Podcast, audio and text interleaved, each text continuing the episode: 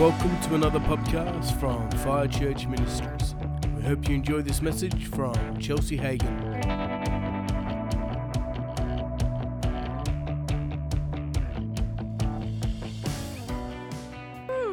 Holy Ghost, that's a good way to good way to start, amen. And I just want to, uh, before I start, I just want to just want to really honor Pastor Alex and, and, and Pastor Jess. Just amazing. It, you guys have done such an amazing job this year. Honestly, let's just give it up for these guys.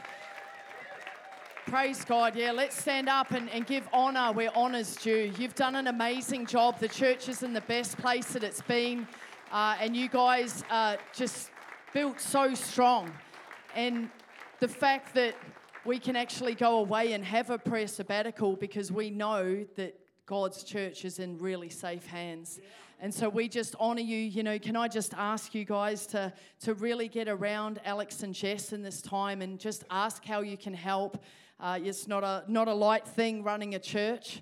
Um, you know, there's a lot of responsibility. And so, you know, really get around them, pray for us, pray for them. Um, you know, we're really grateful. We're really grateful. Thank you. You guys are tremendous. Yeah, we love you heaps. Hallelujah.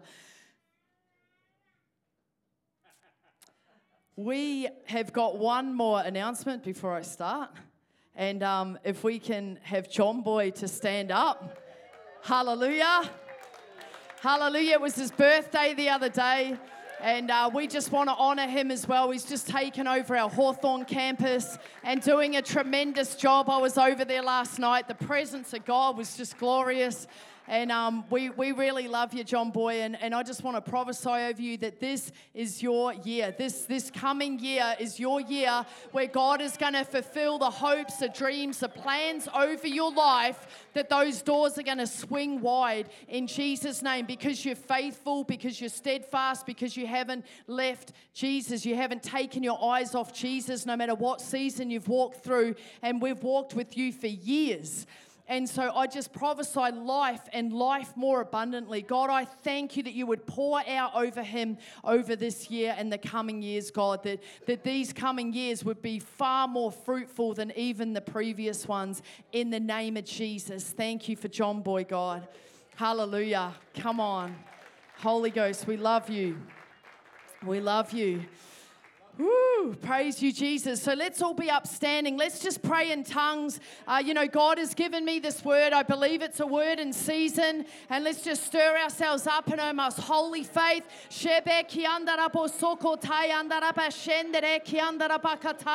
Thank you, Jesus. Thank you, Jesus. Your word is alive and active. Thank you, Heavenly Father. It's sharper than a two edged sword. I thank you, God, for this word. And I pray that there be ears to hear and open hearts, Lord God. I thank you for your word. It accomplishes that which you sent it to do, God, and it would bear much fruit. God, that people that are hearing this today, God, it would bring a shift, it would bring a change, it would bring a challenge, it would bring conviction, it would bring encouragement, it would bring inspiration, Lord Father God, to run harder after you, Lord God, in the mighty name of Jesus. In the name of Jesus, God, have your way in our life, God. We don't want our plan, God, we want yours. Lord God, help us to hear, God, even, even the challenging stuff, God, help us to take it on board and be more more like you, God, in the mighty name of Jesus. In Jesus' name. Thank you, Holy Spirit. Move through this place, God. I thank you for your word. It's powerful, God, in Jesus' mighty name. Hallelujah. He is so good. He is so good. Thank you, Jesus. We love you, God. We love you. Hallelujah. Whoo! It's a good way to start. Amen. So let's get straight into the Word of God. If you've got your Bibles here, um, just get them out. You don't want to, you know, have someone preaching heresy. You want to make sure that what I'm saying is actually in the Word of God. Ministers can get it wrong. Always make sure you take it back to the Word of God. Amen. The infallible Word. It never shifts. It never changes. And so this message title is "Are You Serious?" Say, "Are you serious?" And we're going to go to Luke 9:57 and it's the cost of following Jesus. And so, what I'm going to do is, I'm going to read this passage and then I'm going to go back through it and we're going to unpack scripture by scripture. So, Luke 9 57. As it happened, as they were going in the way, one said to him, Lord, I will follow you wherever you go. And Jesus said to him, Foxes have holes and birds of the air have nests, but the Son of Man has nowhere to lay his head. And he said to another, Follow me. But he said, Lord, first allow me to go and bury my father. Jesus said to him, Let the dead bury their dead, but you go and proclaim the kingdom. And another also said, Lord, I will follow you, but first allow me to take leave of those in my house. And Jesus said to him, No one, having put his hand to the plow and looking back, is fit, appropriate, or well placed for the kingdom of God. And so I want to go back and I want to unpack these scriptures um, to give us greater understanding of what Jesus is saying, saying, why he's saying it, and how that applies to our life today. Amen? So we're going to start with the first guy. So say the first guy. And as it happened as they were going in the way, one said to him, Lord, I will follow you wherever you go. And Jesus said to him, Foxes have holes and birds of the air have nests, but the Son of Man has nowhere to lay his head. And I love that he, he is adamant about following Jesus. He is adamant. What's coming out of his mouth is adamant that I'll follow you wherever you go. And it's interesting because Jesus pushes back a little bit. You know, like if you're doing an interview for a job and maybe you might have 10 candidates, but you want to pick the one that's serious. You want to pick the one that's committed, going to be committed to the job. And he's just pushing back a little bit, just sharing some of the costs that it might cost him. And when this guy realizes that there's a potential to be homeless, he stumbles at the first hurdle. Even though he said, I'll follow you wherever you go, he didn't even have enough commitment to start or even try. We can be like that with Jesus. We can be like that with Jesus. The second guy, say the second guy. And he said to another, Follow me. But he said, Lord, first allow me to go and bury my father.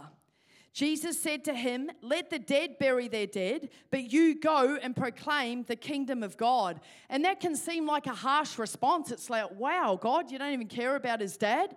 And what he was saying in the Jewish culture, if someone dies the very next day that they're buried, and so I highly doubt that this guy was talking to Jesus down at the lake if his dad had just died. And the culture of the day the oldest son would look after the elderly parents until they passed away. And so, what he was doing is he's putting a delay in following Jesus. And then, even after a parent passes away in that culture of that day, they could even take a year's leave um, to, to mourn the death of that parent. And so, we see that, you know, God isn't saying, you know, don't, don't go and bury him. He's just, there's a delay. He's saying, but first I've got to do this. First I've got to do that. And um, yeah, it's very, very interesting. There will always be something in the way of following Jesus. There, there'll always be something. We do that to Jesus. Hey, hey, Jesus, when, when my kids are grown up, then I'll serve you. Jesus, when I'm when I'm retired and I've got more time, God, then I'll, I'll give it everything, God. When, when I get that promotion, Jesus, I'll, I'll start to give, I'll start to pour out into your kingdom. You know, we can do that to Jesus. First, I've got to do this. First, I've got to do that. And, uh, you know, there's always going to be other things. It would be easier to wait till my kids have grown up and then start serving Jesus, right? It'd be a lot easier, a lot less pressure. But no, Jesus told us to put Him first in everything that we do. And when we put Jesus first, our marriages are better, our families are better, we're a better work person. When, we, when He's first, everything is easier. Amen? Thank you, Jesus. And so we've got the third guy. Say the third guy. And another also said, Lord, I will follow you, but first allow me to take leave of those in my house. And Jesus said to him, No one having put his hand to the plow and looking back is fit, appropriate, or well placed for the kingdom of God. Again, something else was more important than immediate obedience to Jesus. See, Jesus isn't calling us at our convenience. Anyone notice that? Jesus is not calling us at our convenience. He's calling us at His. And we, we can come up with a lot of excuses. Man, I could use heaps of them. But Jesus requires us to serve Him. Amen. He is number one. I mean, these guys couldn't even start the job without being distracted and delayed. They couldn't even start the job as if they're going to finish the job. You know, and so God is, is looking for disciples. He's not, he's not just looking for Christians that attend church, He's looking for disciples. That's what He's looking for. And we see a stark contrast of when Jesus says to Simon and Andrew, they were fishermen in Matthew 4 18, 20. And look at the different response here. Jesus says to them, Follow me, and I will make you fishers of men. It says, immediately they left their nets, they left their livelihood. They weren't thinking, oh my goodness, we've had this fishing business for 60 years. My, my dad's going to be so disappointed. Um, hey, hey, Jesus, where are you actually taking us? What, what is this going to entail? I, I don't know if this is going to be better for me or worse, or I, I'm not sure, Jesus. Um, uh, you know, can you tell me about a bit more about that? I don't see anything in the text that says that. It says immediately they left their nets. Immediately. Man, this word challenged me. This word really challenged me, and I, I, thank God for the word of God that's meant to challenge us and, and convict us because I don't want to stay in the same place. I want to grow into the things of God, and, and that's what we're all here for, amen? To grow as disciples. You know, they gave a wholehearted yes. They gave a sacrificial yes. They said yes before they knew what the job was. Man, praise Jesus. And when Jesus said, um, Follow me, like when, when they were training to be a rabbi, it was only the elite that could actually make it. All the little kids were trained up from little, they, they knew the Torah back to front. They, they could speak it verbatim. Everyone knew the word of God, right? But they were put through rigorous tests to, to, to the only of the elect. There were so many that failed in wanting to become a disciple or, or, or rabbi. So many failed. And by Jesus, you know, they, um, you know, you, you had to be good enough, right? But when Jesus says, follow me, what he's saying is he's saying that you are good enough to emulate who I am. I choose you. I believe that you can do it. I believe you can be like me. That's what he's saying. Hallelujah. We can all emulate Jesus. He's chosen us. We didn't choose him, He loved us. He paid the price for us. Oh man, that's exciting. That's exciting. He says, Follow me. They jumped at the chance. They jumped at the chance. You know, Jesus wasn't worried about how much they knew the word, he was worried about their heart. He was concerned about whether they would follow him. He, that's what he was looking at. Hallelujah. Interesting, the language he uses here in the last verse. He says, No man having put his hand to the plow and looking back is fit, well placed, or appropriate for the kingdom of God.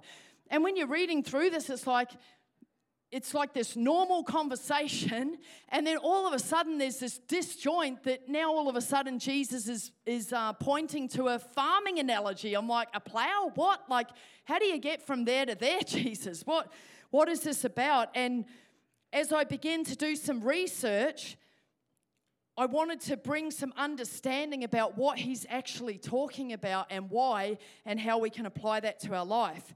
And so, if I can put up a, the first picture of a plow, just in case you don't know what a plow is, it's very primitive looking, and uh, that's what they used back in the day. And so, you know, praise God, we don't have to do that anymore, amen. And so let's go to number two. And so, what they would do is they would attach that plow to themselves and the horses, and they would, they would plow those fields and go to picture number three. And I just want to explain the purpose and the function of plowing so you can get a better understanding.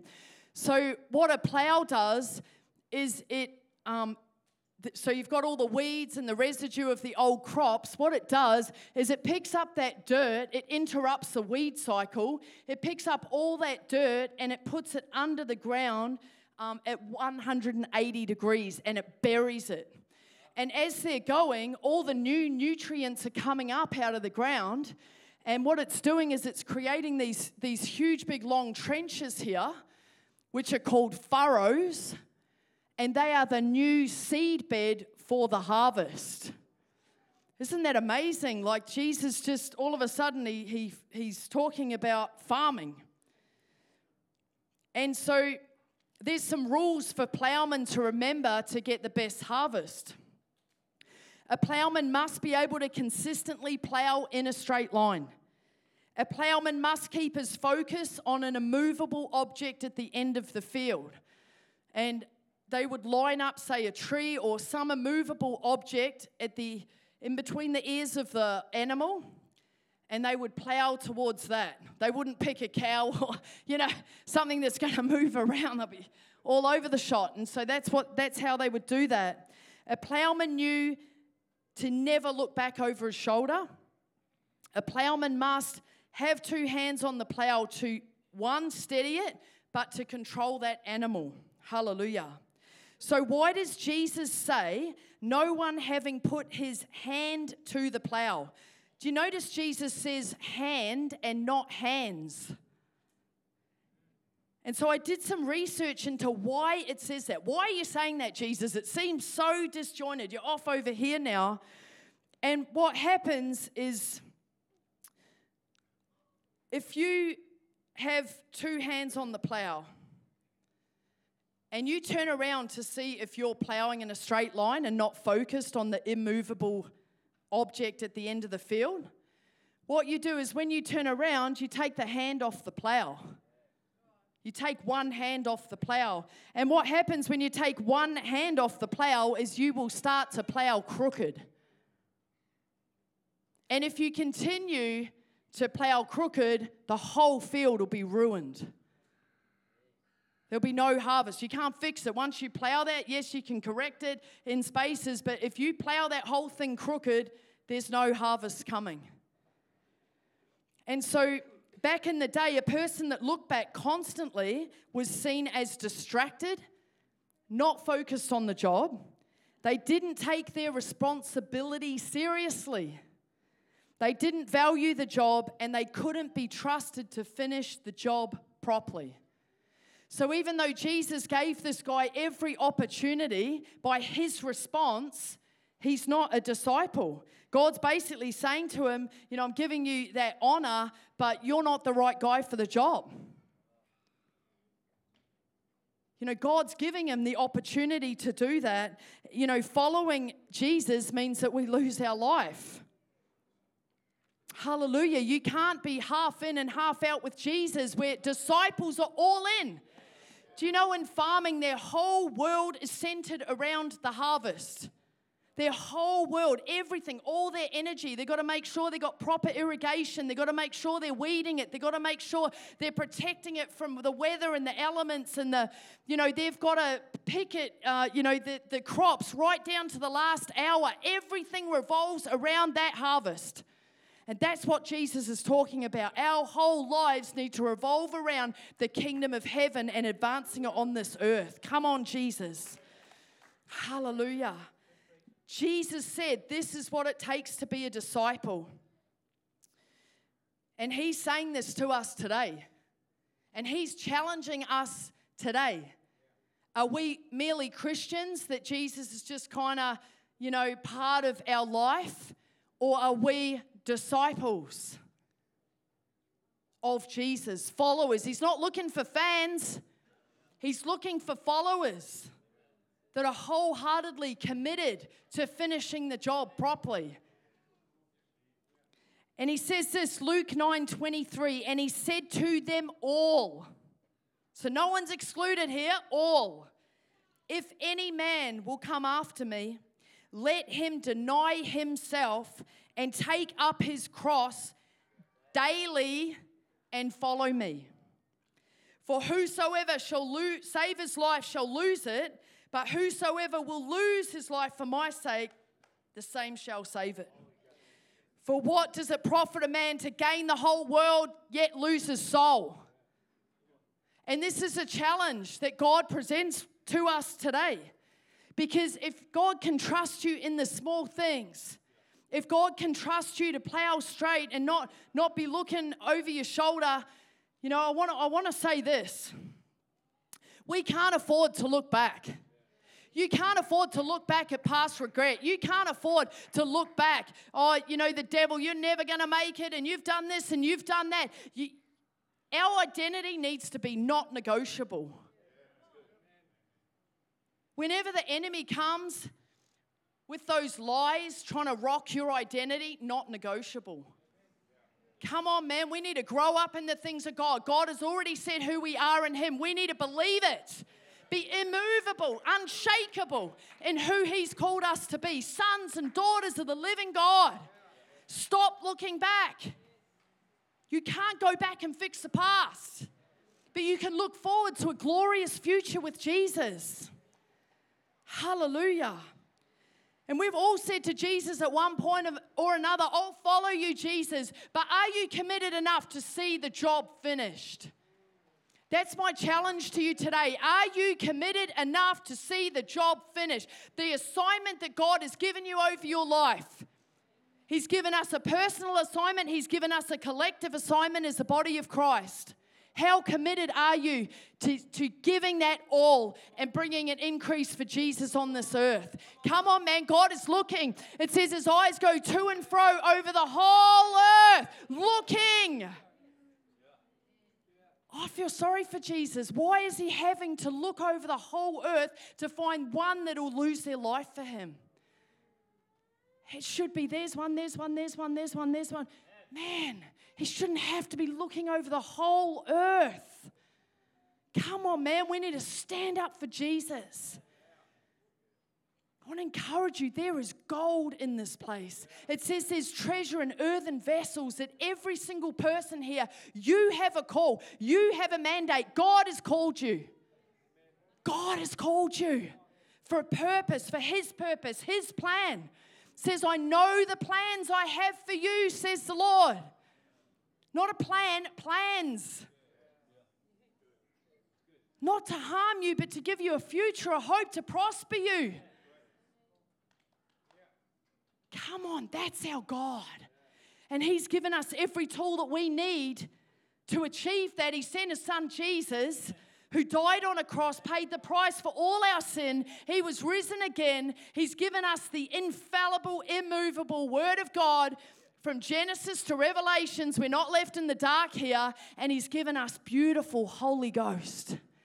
Come on, man. All we have to do, if you notice in that second picture, we're not doing the hard yards of the plowing. The whole Father, Son, the Holy Ghost are doing that. The only responsibility we have is to fix our hands on that plow and looking unto Jesus, the author and perfecter of our faith.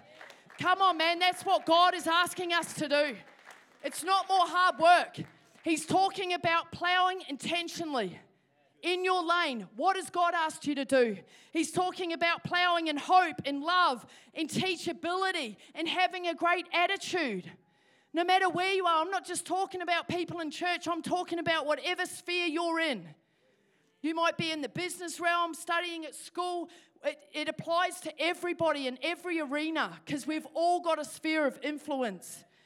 We're to plow in integrity and honesty and humility, faithfulness, steadfast, steadfast, determined to finish the race. Hallelujah. Hallelujah. Thank you, Jesus. You know, I just want to, um, I just want to share a testimony. You know, I'm, I'm, I'm reading off this, um, and I'm reading God's word, but it's not just words on a page for me. Dan and I have walked through this about where it will cost you something to follow Jesus. And so I want to share before we started Fire Church here, we've been going for nearly seven years. Praise God, He's amazing. And I just want to share a little bit about that because there's many that don't know. But we were involved in another church and it started really well. It started really good. Um, we love the people. We're so close to the people. They were our family. And, um, you know, it was amazing. We were seeing signs, wonders, miracles. It was just, it was awesome. But this church started to go wrong, really wrong. And uh, we ended up getting caught up in really hyper legalism, hyper authoritarianism, you know, like the shepherding movement in the 1960s.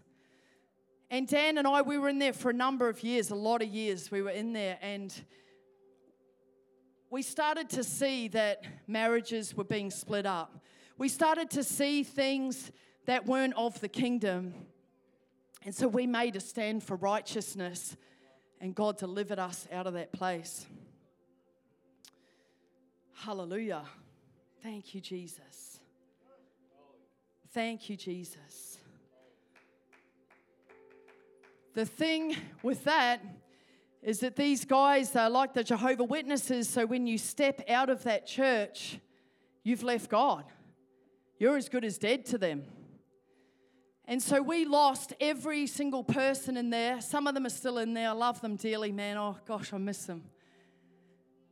But we had to grieve like as though they're dead. But some of them we still haven't been able to speak to because the iron curtain comes down. As soon as you're out, man, that's it. You're out. Praise God, we've had some people that have come out and they've been restored in this house. Thank you, Jesus. And so, two weeks after all this stuff went down, we made a stand for righteousness. We were like, this isn't right. And uh, I had my daughter, little Abby, she's nearly seven, and things went really wrong. I had an emergency cesarean, uh, which was unexpected. And five hours after she was born, they found a growth on her throat. And we were in a little hospital in Nambour in Queensland, and it's a little country hospital. So, you know, they didn't have the equipment that they needed at that time. And so what they did is they flew her from Nambour to Brisbane in a helicopter. And so I'm separated from my, my, my baby, and uh, Dan couldn't go in there. Imagine trying to get Dan in a helicopter. and but he drove down. And because I'd had a cesarean, I was they wouldn't let me drive down and, and see my baby. And Praise God, the operation went well, but I um, developed DVTs, deep vein thrombosis, and I nearly died, and I was in hospital for two weeks after she was born. It was tough. So not only had I lost all my church family, everyone I dearly loved, man, like so much, still love them, absolutely love them, and um, you know, thing, things went went really hard really hard. And so we made the decision to move back down here. Uh, my mum came up and helped me with the kids. I was too sick. I couldn't look after toddlers and a baby and Dan working. And so we made the decision to move back here. So my mum come and got us. We stayed with my mum in Ballarat for two weeks. Dan was still up uh, in Queensland. Uh, we had to give away everything. We couldn't afford to get it back to Victoria. So we donated everything. We left with the clothes on our back. And uh, that was tough. Brand new baby. Health is absolutely shot. Uh, everything went wrong. We lost so much. And um, praise God for Tony Hagen. I get emotional when I talk about this. And, uh, you know, we stayed at, at Tony's place, and, and it was tough, man. A whole family, you know, um, all of us, you know, all six of us, we're, we're like literally homeless. We've got nothing. We've, we've we're lost everything.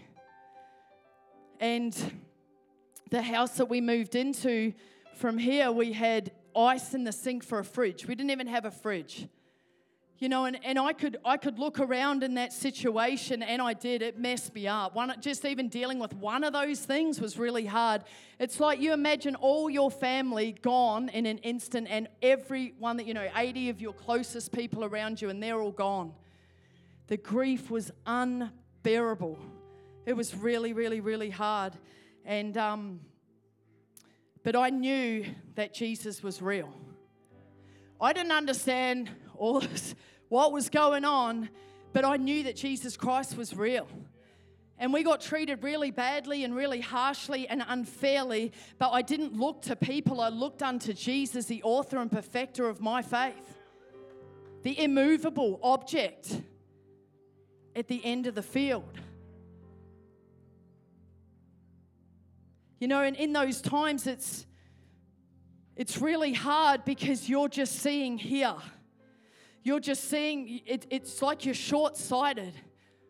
You're in these circumstances, you've lost everything. But I tell you, God works all things for the good of those who love Him. And if your situation is not good now, God is moving it to be good.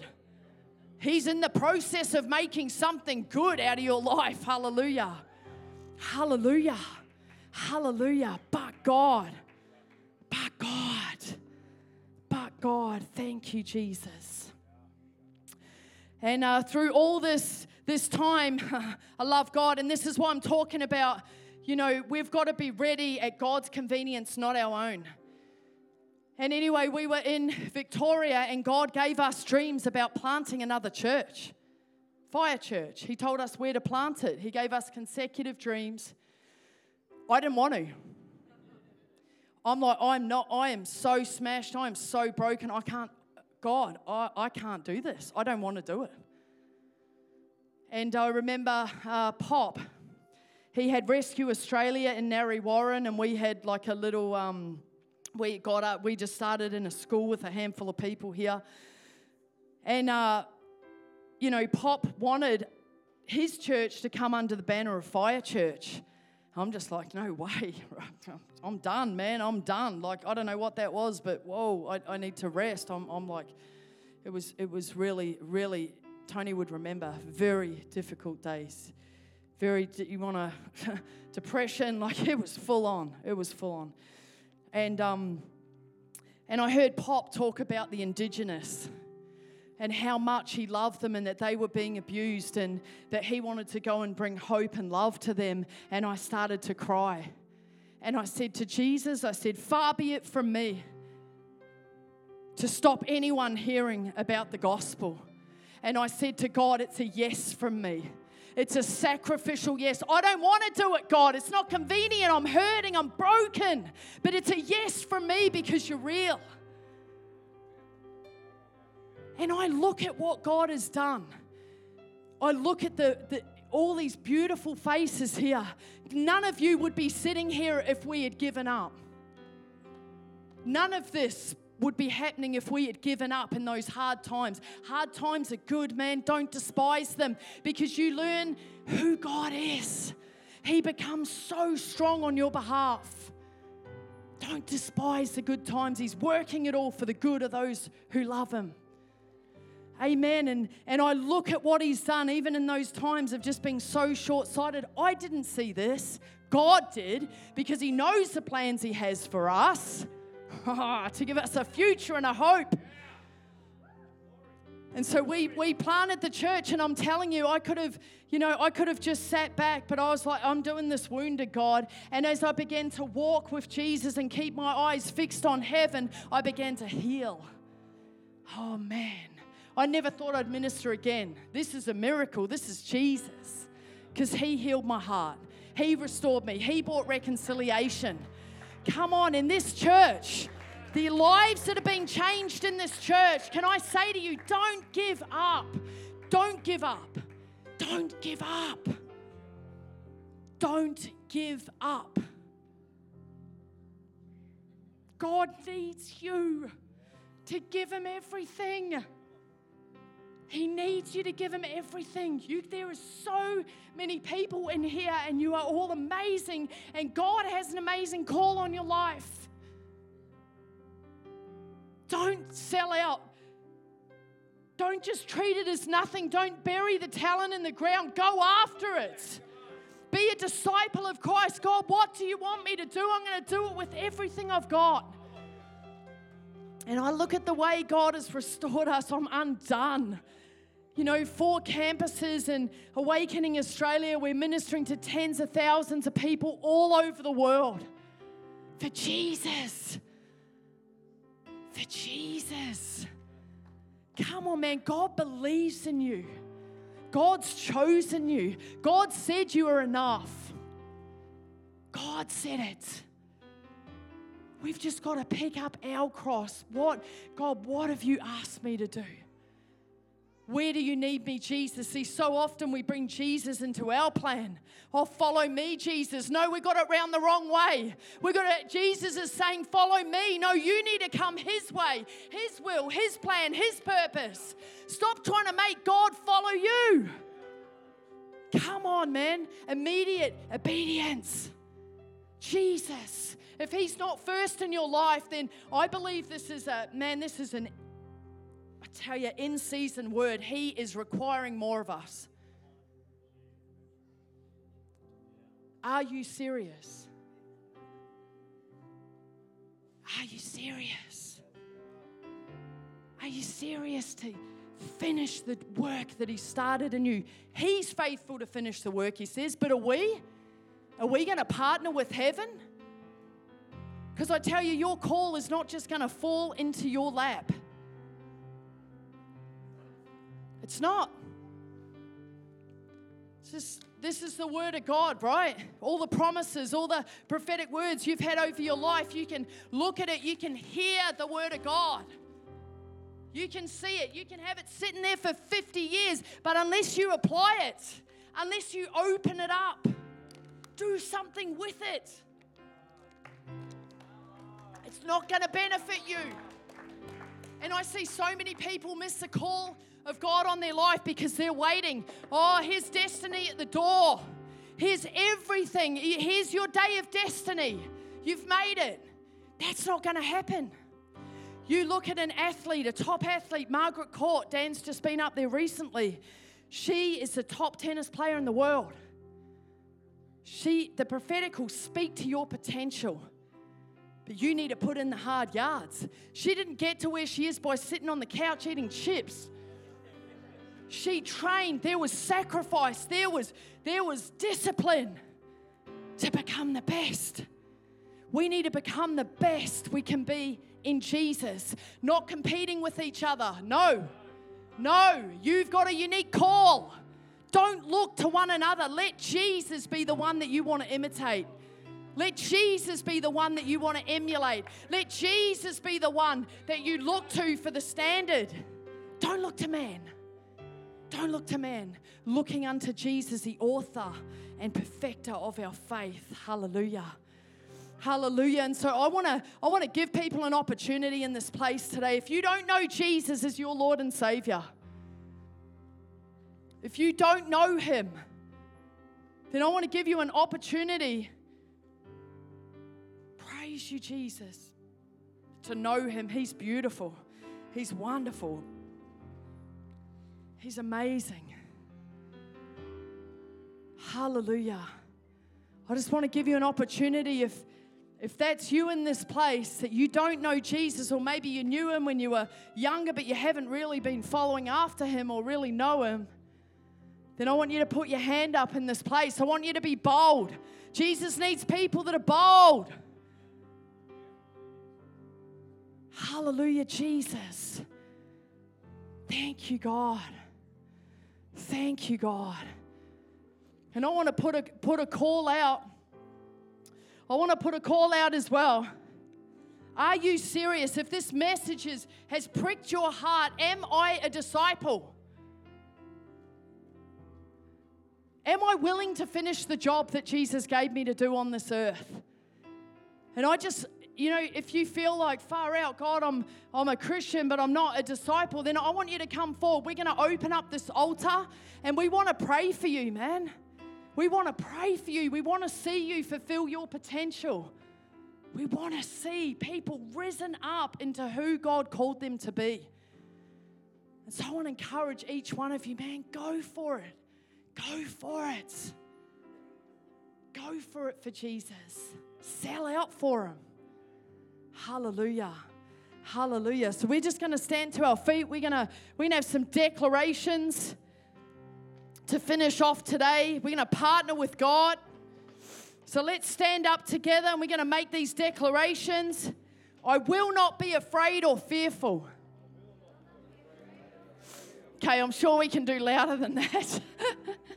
I will not be afraid or fearful.